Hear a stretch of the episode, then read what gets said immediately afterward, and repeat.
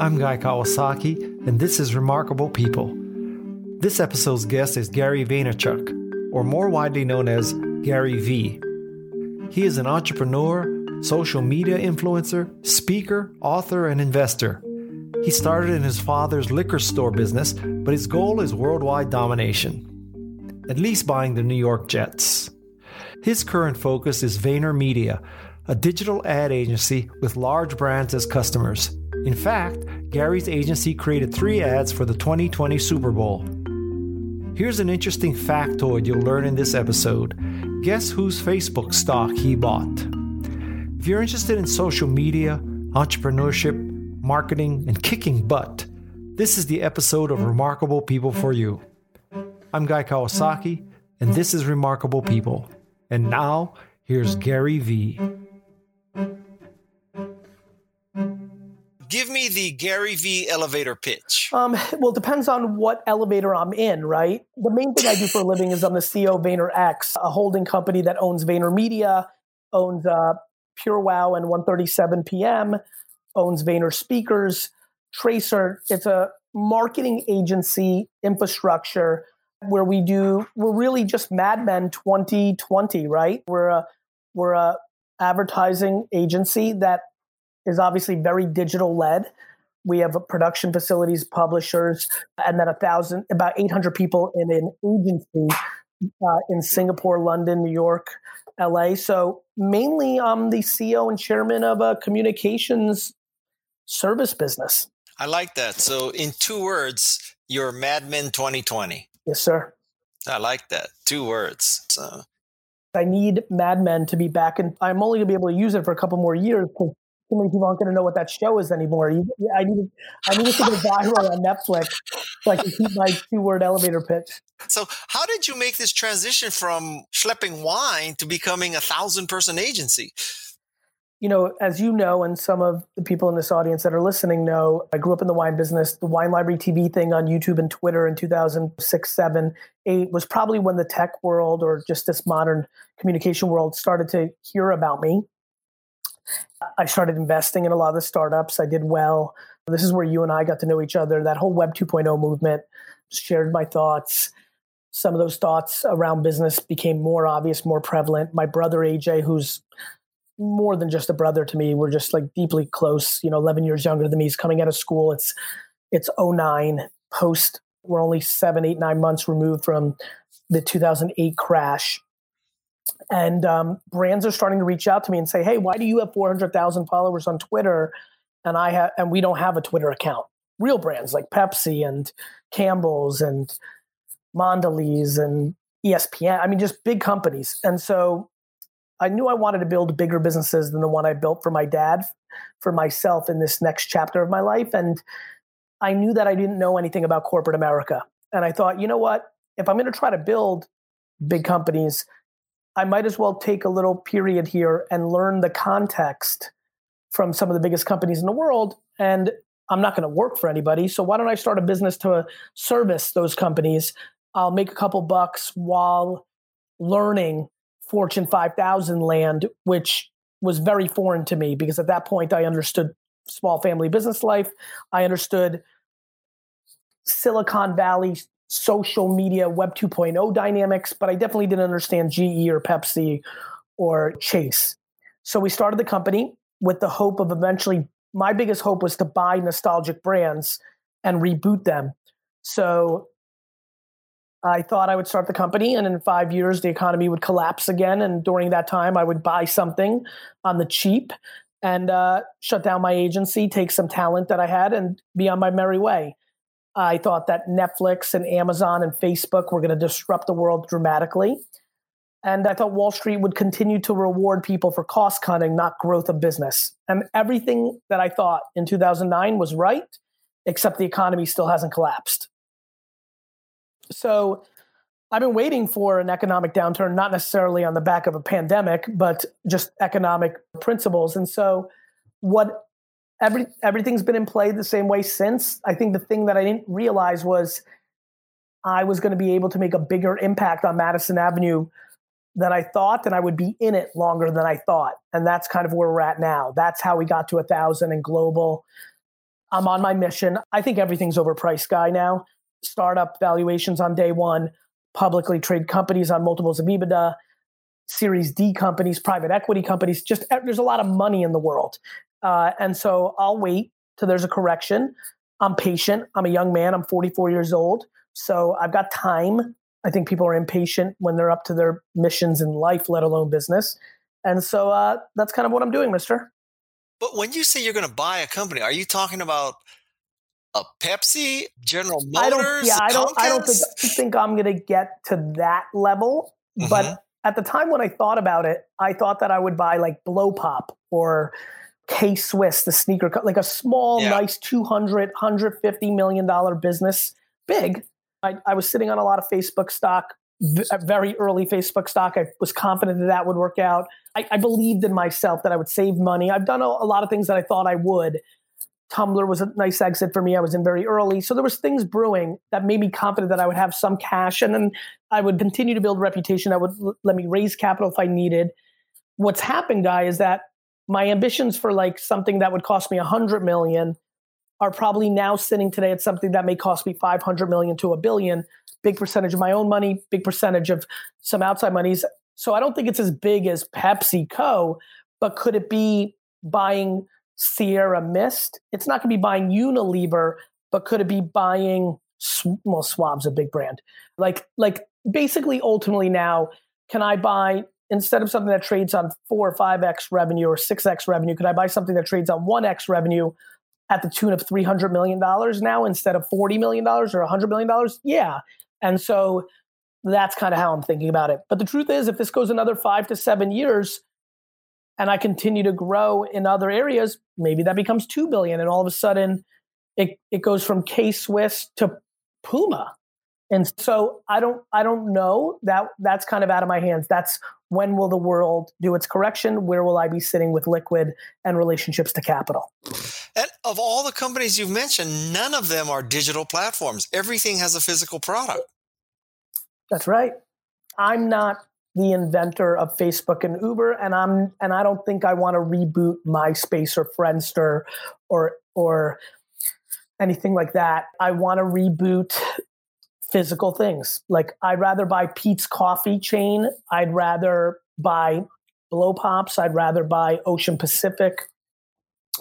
Timberland so, boots. Uh, that is, I don't know if it's ironic. It's surprising to me that you would think that Gary Vee, Mr. Digital Ninja, would buy a digital company, not somebody making sneakers. For me, everything's digital, right? So yeah. to me, digital is now oxygen. So I don't think I have to buy a digital company.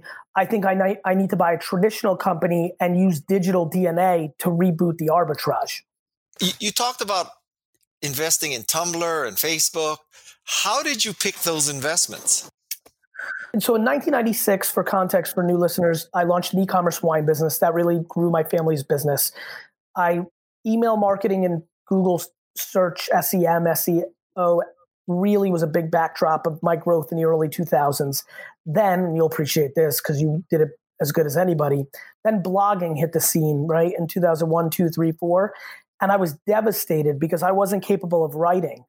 And I, I knew that this blogging thing was going to be huge. And I watched very carefully as you and waxy.org and Anil Dash, Andy Baio and Slashdot and Digg and all these written base internet things that were happening. I was like, man, that's next. And these guys and gals are going to win. And they did. Many people built real things on it. And so that was like the one chapter of the tech revolution of the last 20 years that I kind of had to watch because I didn't have the ability to produce because I just really still to this day don't have the writing ability. My books I record and then a ghostwriter structures it and transcribes and helps me structure it. So for me, when YouTube came out, it really changed my life. Like first it was Odeo. Mm-hmm. Ev Williams is one startup that probably didn't work. Mm-hmm. Um, and then quickly after that, why it didn't work, the Apple podcasting. The podcasting thing seemed interesting to me, but it was YouTube. I started the wine show right away because I thought YouTube was the next thing. When YouTube established itself as the next thing, that also gave me double confidence that I was onto a bigger talent than being a wine retailer. I was right about ecom. I was right about email. I was right about Google AdWords.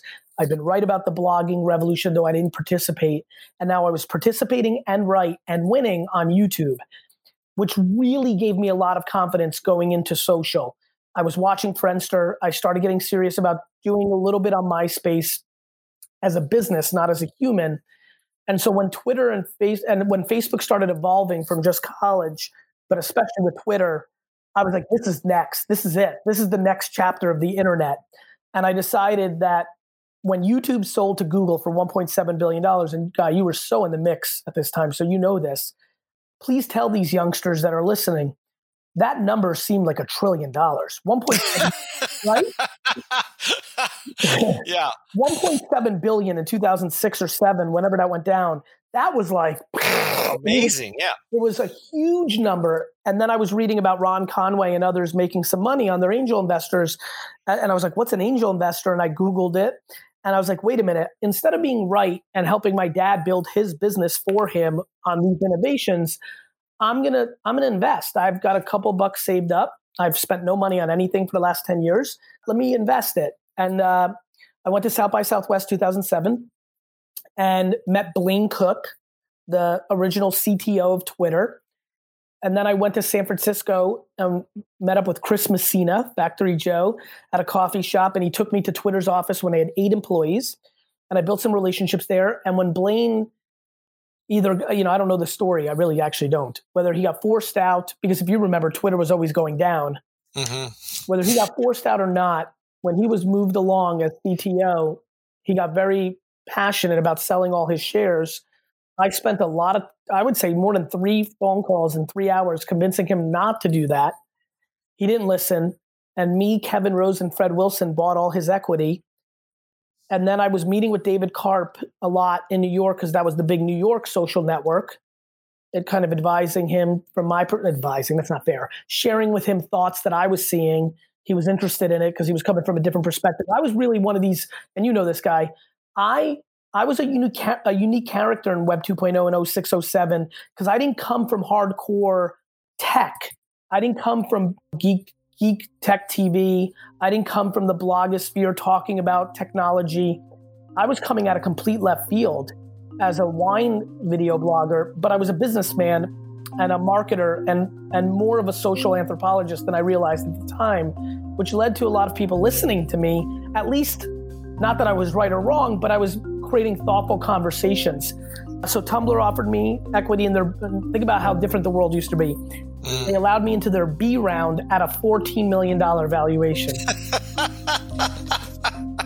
uh, and then I got very close with Facebook and Mark Zuckerberg and Dave Morin and some of those men and women. And uh, somewhere in 2008, Randi, Mark's sister, called me and said, Mark and I are curious if you're interested in some equity. You've been such a good part of the family. We know you don't have any our parents are sell- selling some equity because they want to buy a house on the West Coast to be closer to us w- when they can. I mean, she didn't even finish the first word of the sentence. I wired the money. that was the biggest investment I ever made and the most confident I've ever been in an investment. And that's how I got into it.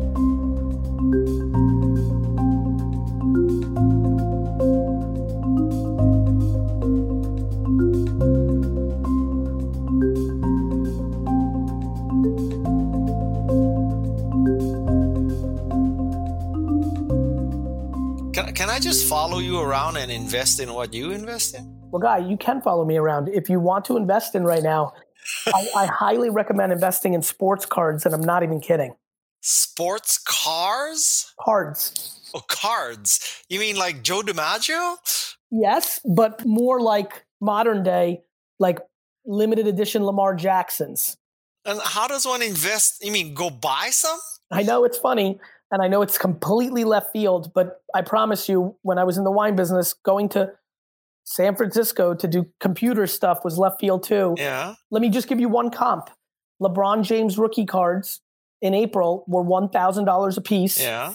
And now they are seven thousand.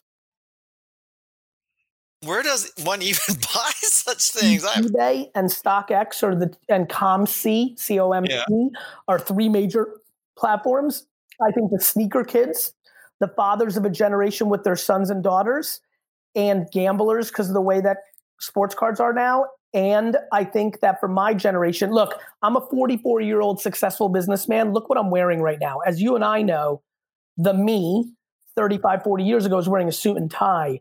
I believe that sports cards and comic books and Pokemon cards are going to be the art found in the homes of a lot of these people, not something from the 1920s from Europe in painting form.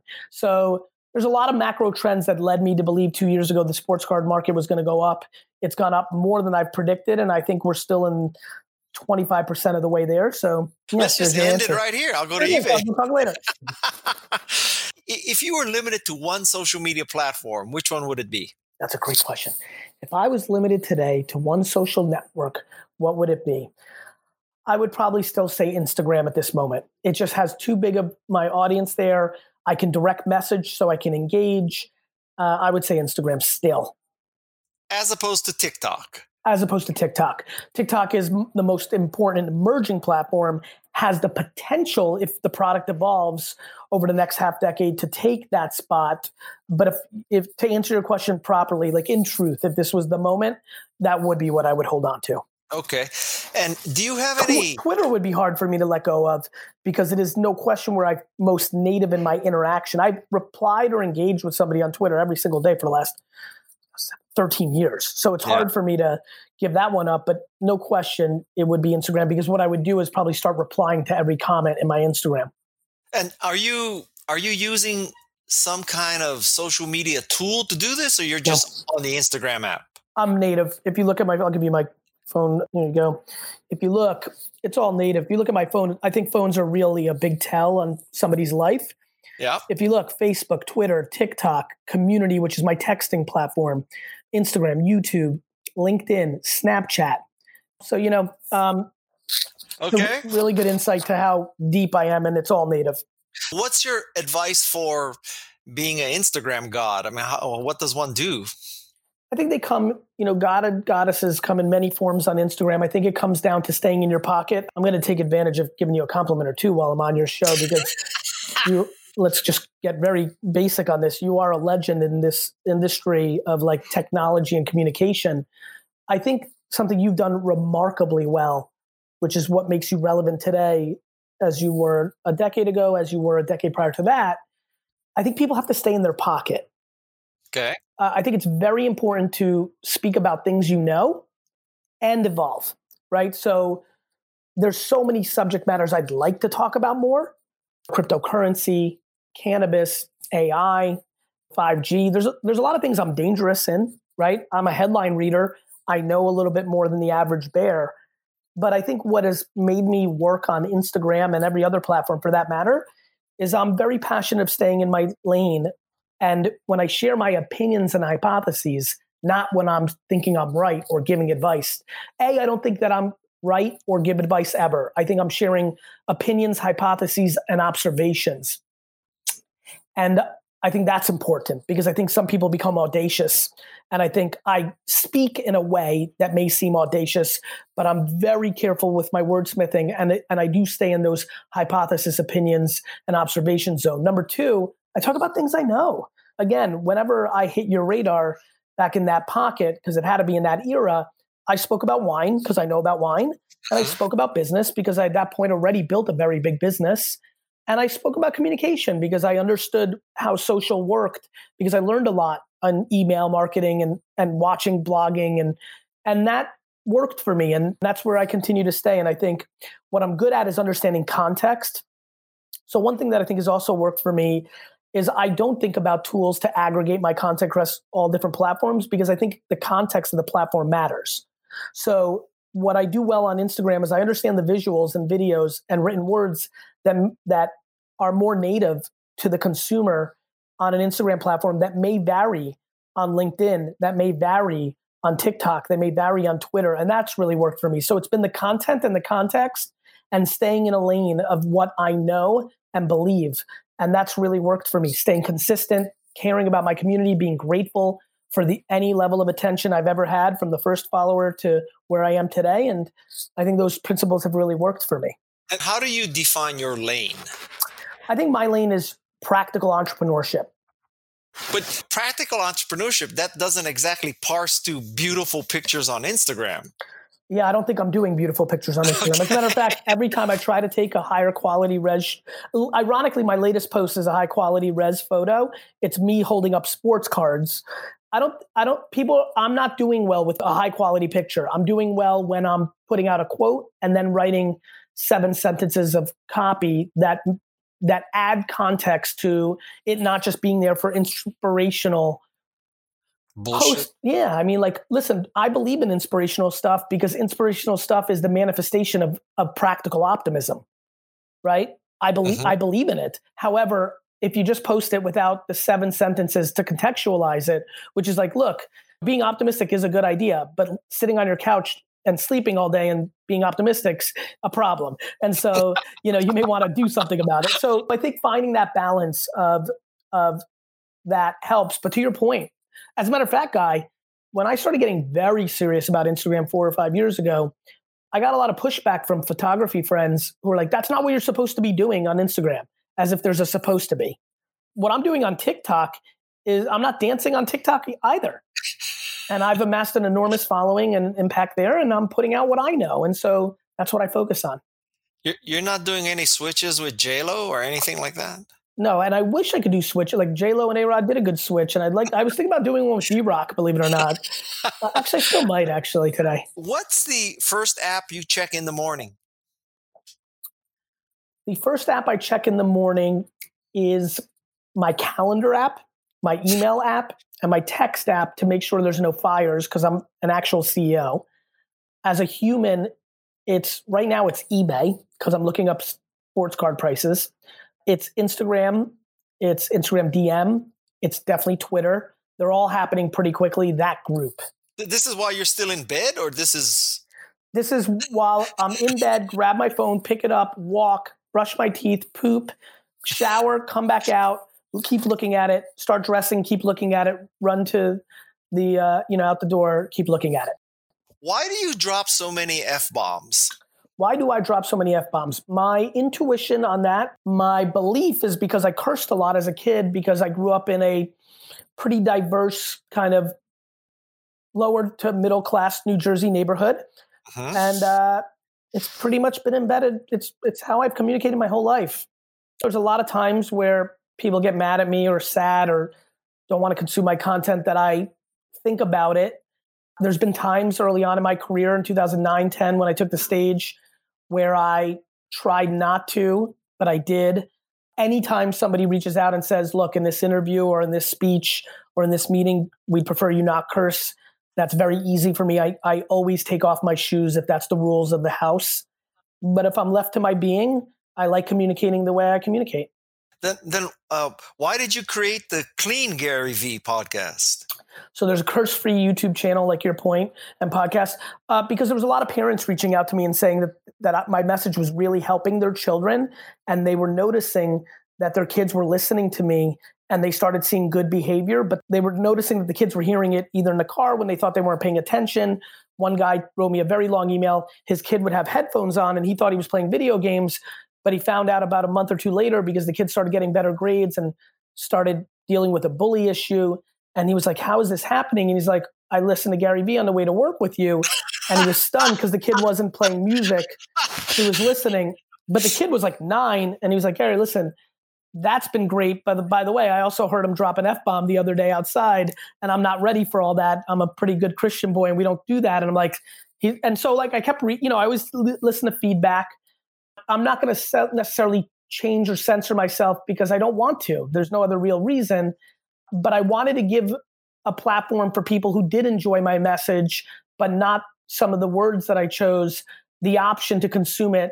And a lot of teachers and educators and parents and counselors have been very grateful for that channel and been able to use it. And there's just a lot of general people who prefer to hear it beeped out or, but you know, uh, and so I don't think it's a good idea to create friction to the end consumer. I also don't think it's a good idea to change yourself for a small group of consumers. And so I think I've tried to find the happy medium. What about people who say, Gary Vee is open and transparent and authentic and real because he swears. The, eh, yeah, they seem think, to have made this connection that yeah. profanity equals all those good things. That's I try to correct. You know, true. I, I, I, a lot of times you'll see people say that when they're defending me. Like we really analyze that data a little bit to see are people saying I'm real, keeping it real, out of just left field, or are they doing it normally or in response to take somebody shitting on me for saying it. And a far percentage was in response to when people get at me.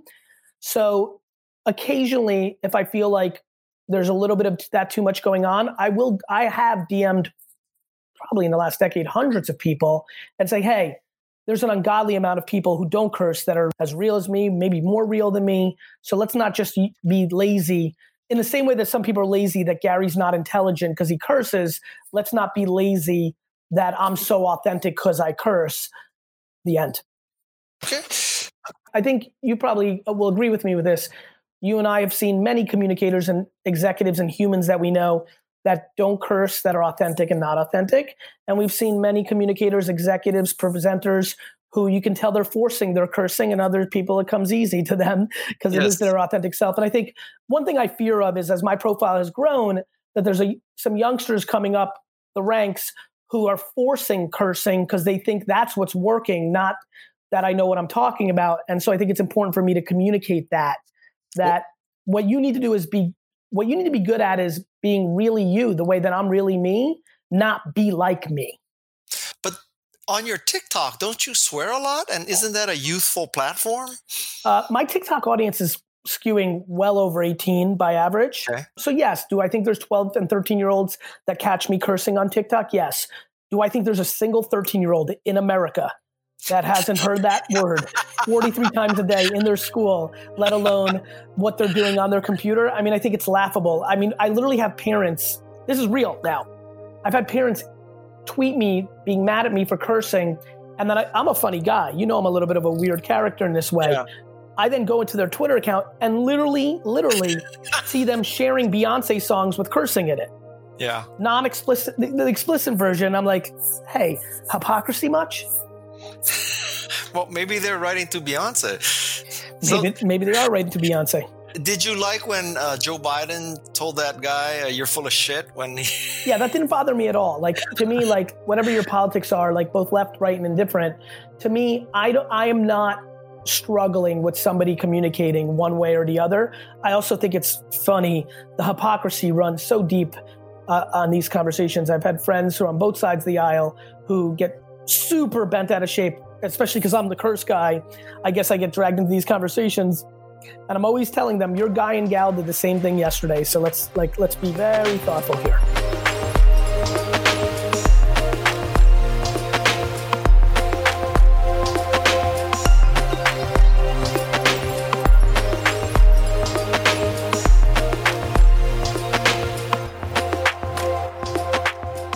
Let's talk about email. So is email, email dead or is no. email the best method yet? Uh, still. E- email is an evolving product that I don't know if it's best method yet. And if you're trying to reach all your 18 year old employees uh, audience, you're not going to crush that. But uh, you know, I mean, look, writing a letter isn't dead. It's dented, but it's not dead. so I don't think email being dead is ever going to happen in our lifetime. It may get dented, but even if we have a voice enabled AR, VR environment, much like the written letter, it took a long time for smoke signals to be dead. It, you know, it's I think it's going to take a long time for email to be dead, and I think it's a meaningful communication portal. I think for people that market on it, the days of ninety percent open rates and engagement, like I had in 1996, are over. But I don't think it's dead, and I don't think it's the killer app. I think it's a, a really nice part of the equation. So I have done marketing you know, email programs, I've done advertising programs, et cetera, et cetera. And to my utter amazement, in a recent advertising program, the the people who ran my ads said that I have a half percent click through rate. Okay. And they were celebrating. They were telling me, oh my God, you're 2x what Market. our usual is. Yeah. yeah. So Gary, what am I missing? I mean, in in what sport, in what human endeavor do you say to somebody, you're crushing it, you're getting one out of two hundred? I mean, that's like, you know, Shaquille O'Neal's a better free throw shooter. Like what What am I missing? How do you move the needle? Okay, the question is besides that rant, how do you move the needle anymore? You move the needle by two ways. One, finding the quote unquote new email, which I think is texting. So I don't know if you've seen Community the app or Superphone or all these other platforms, but I have not seen engagement and results like I see on my community list, which is a texting platform where I text inspirational random thoughts, insights, things that I think are important, links to something that might be important to me. I haven't seen these kind of engagement numbers since very early Twitter when I had 8,000 followers and 7,000 of them did something with what I posted. Well, they weren't Russian bots yet. No, they weren't. Or 1996, 97, 98 email where I was truly getting 90% open rates and 53% add to cart buttons to winelibrary.com and just crazy shit. So, A, new, right? New stuff, text. B, context. What do I mean by that? I bet you if you didn't just email the entire list, but you emailed the list in 437 different ways and sliced and diced with different offers, different opportunities because you knew your list better and you actually sent them something that was more interesting to them, it'd be less dropping a bomb and hoping it lands on some people and more very hand to hand combat. One of the things that you were very historically right about at the time that I was not doing seven, eight, nine years ago was you would tweet the same thing over and over because you mm-hmm. were smart enough to realize that not everybody sees it every time, right? Yeah. I agree with that. One of the things that I think I did really well was I understood that using something like Hootsuite or something else to post the same thing everywhere didn't maximize the upside of each of those platforms and contextual creative per platform, taking in the psychology of the end user, the nuances of it, and the functionality of that platform would maximize. I think on email, if you segmented the list, the different titles, the different offers, the different opportunities, that's how you maximize it. So I have 25,000 people in a MailChimp email list. How the hell do I segment that? I think you start by sending an email to create segmentation. You, okay. You, I would probably send 50, I would send the same email 10 days in a row of saying, Hey, I don't want to send you emails every day. I want to send you emails that bring you value. That's what I would title it. And then you would have an email in there written. And then because you're so great on video, I would probably embed a video there and be like, Hey, everyone, like, Hey, I don't want you to get email from me that you don't want. So here's a link with a survey, and I'm going to put you into different email lists. And you maybe start a Google form with 11 different questions, and maybe you create 10 2,500 email lists instead of 125,000. Or what I would probably do in that scenario is have 125,000, which is kind of like the, you know, guy weekly, right? Uh-huh. That you just kind of do your general thing. And then you've got your Apple enthusiasts, surfing enthusiasts, marketing enthusiasts, authors. I think you'd be very effective with that strategy, guy. Okay, thank you. Do I have to pay you for that? Nope, free, free friend. How about a little speed round to wrap up? Right? I do. Okay. I, I, prefer these. This is how I wish all of life worked. I like that. Oh, no kidding, huh? It's like Tinder. Mac or Windows? Mac. iOS or Android? iOS.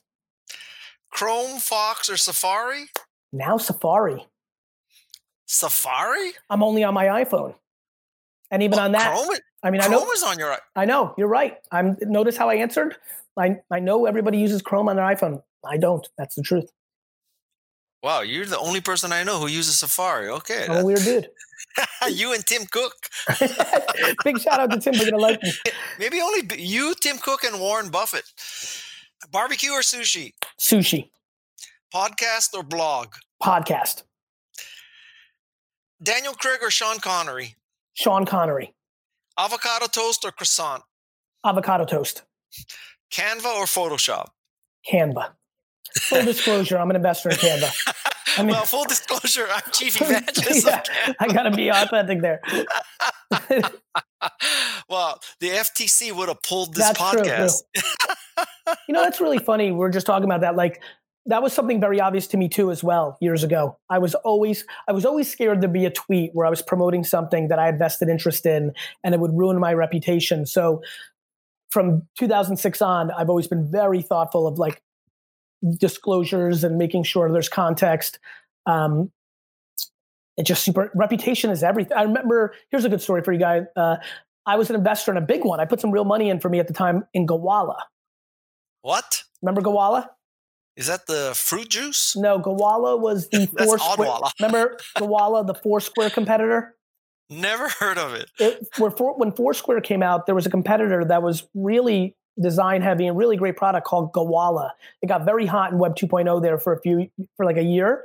It was right when we started VaynerMedia. And at that, it was a year earlier. And then a year later, we started VaynerMedia, and the location based check in marketing game was exploding because of Foursquare. And I remember going to uh, clients and promoting that they should consider it. And we would always recommend Foursquare and then we would spend two seconds on the landscape and we'd show Gowalla and others, and it would always say, Gowalla, full disclosure, Gary's a personal investor. And once, you know, once every two times, the client would be like, hey, like, you're an investor in Gowalla? I'm like, yeah. They're like, so why are you recommending Foursquare? I'm like, because you're paying me for advice. and like, sure, I'd prefer Gowalla to get their shit together and win. You know, I'm not going to push you on something that's inferior. Uh, and I always remembered thinking back then how weird it was that they thought it was weird that I wasn't put. And I was like, man, fucked up. You know, like like like why would anybody choose short term economics versus ruining their name in perpetuity? I'll never understand it.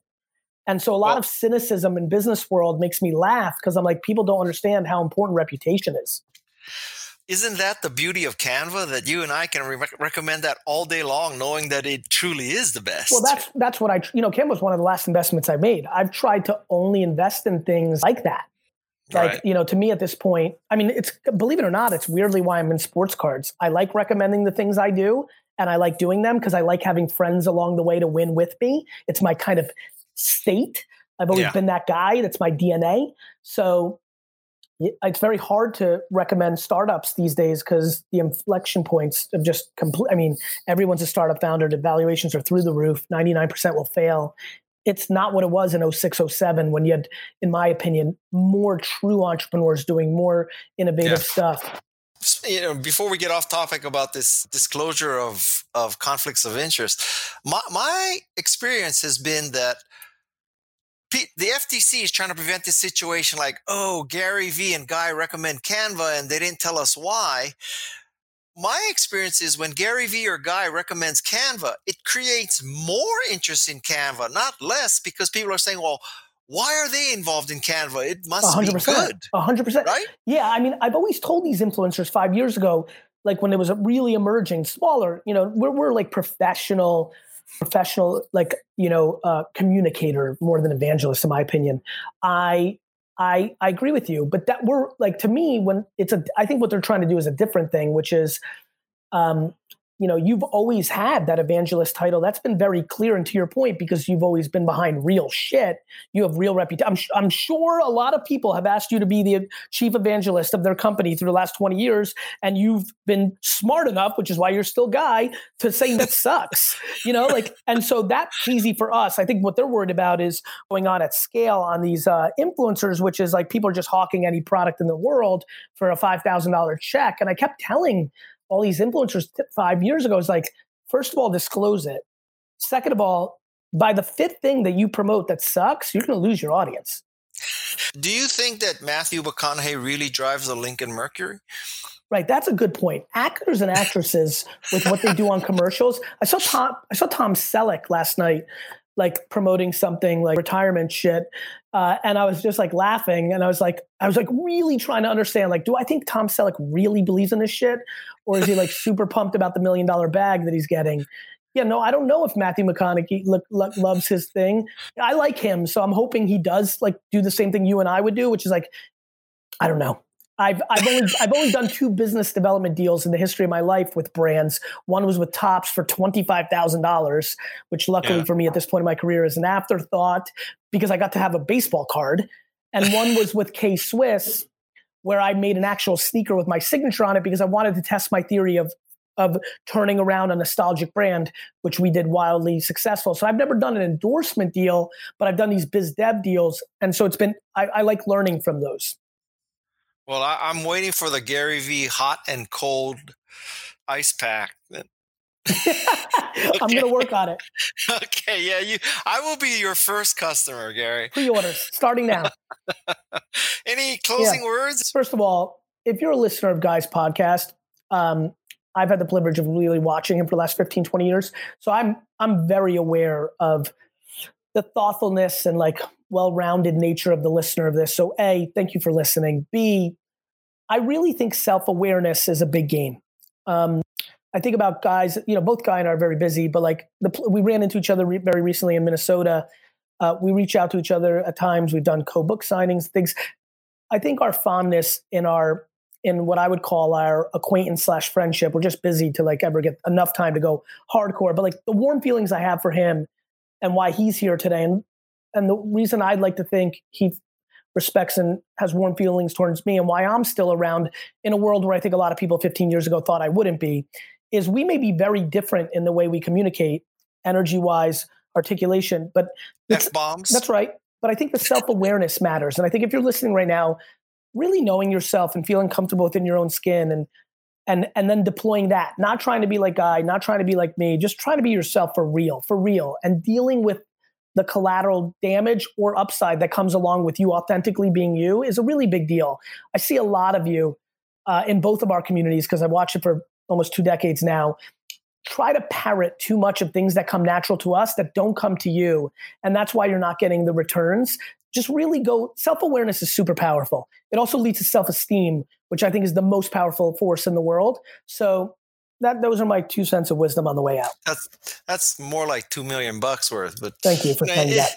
in a sense there's some irony there right? In a sense you're saying don't be a parrot and we're thought we're quote thought leaders that people want to parent. so we're yeah. telling you not to do that. Uh, that yeah. That's where I think I've brought the most value to my audience. I think a lot of people a lot of people are into my stuff and I think a lot of people are not and have a lot of misconceptions around me. And I think it's it's when you look under the hood, the deeper conversation around this specific issue, I think really has been something that I've been able to bring value, including things that I think I was branded in around like hustle and hard work and like burning out. That has never been my message. My message has been going hard at your one at bat at life and being self aware.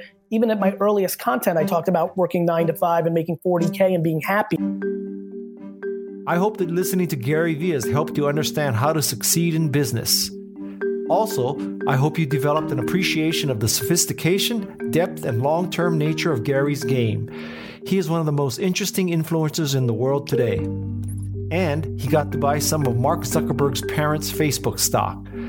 That's a pretty good claim to fame, too. I'm Guy Kawasaki, and this is Remarkable People. Thanks to Jeff Sieh and Peg Fitzpatrick for helping me, in the words of Gary Vee, crush it. One more thing I've been recording bonus content in which I explain topics such as how to be a remarkable speaker, how to create remarkable emails, how to be a remarkable evangelist, and how to be a remarkable innovator. These episodes are bonus content for people who subscribe to my podcast. If you are a subscriber, they will appear automatically on your device. Be healthy, be safe, wash your hands, maintain a six foot distance from people, take care of yourselves, and I'll talk to you again soon.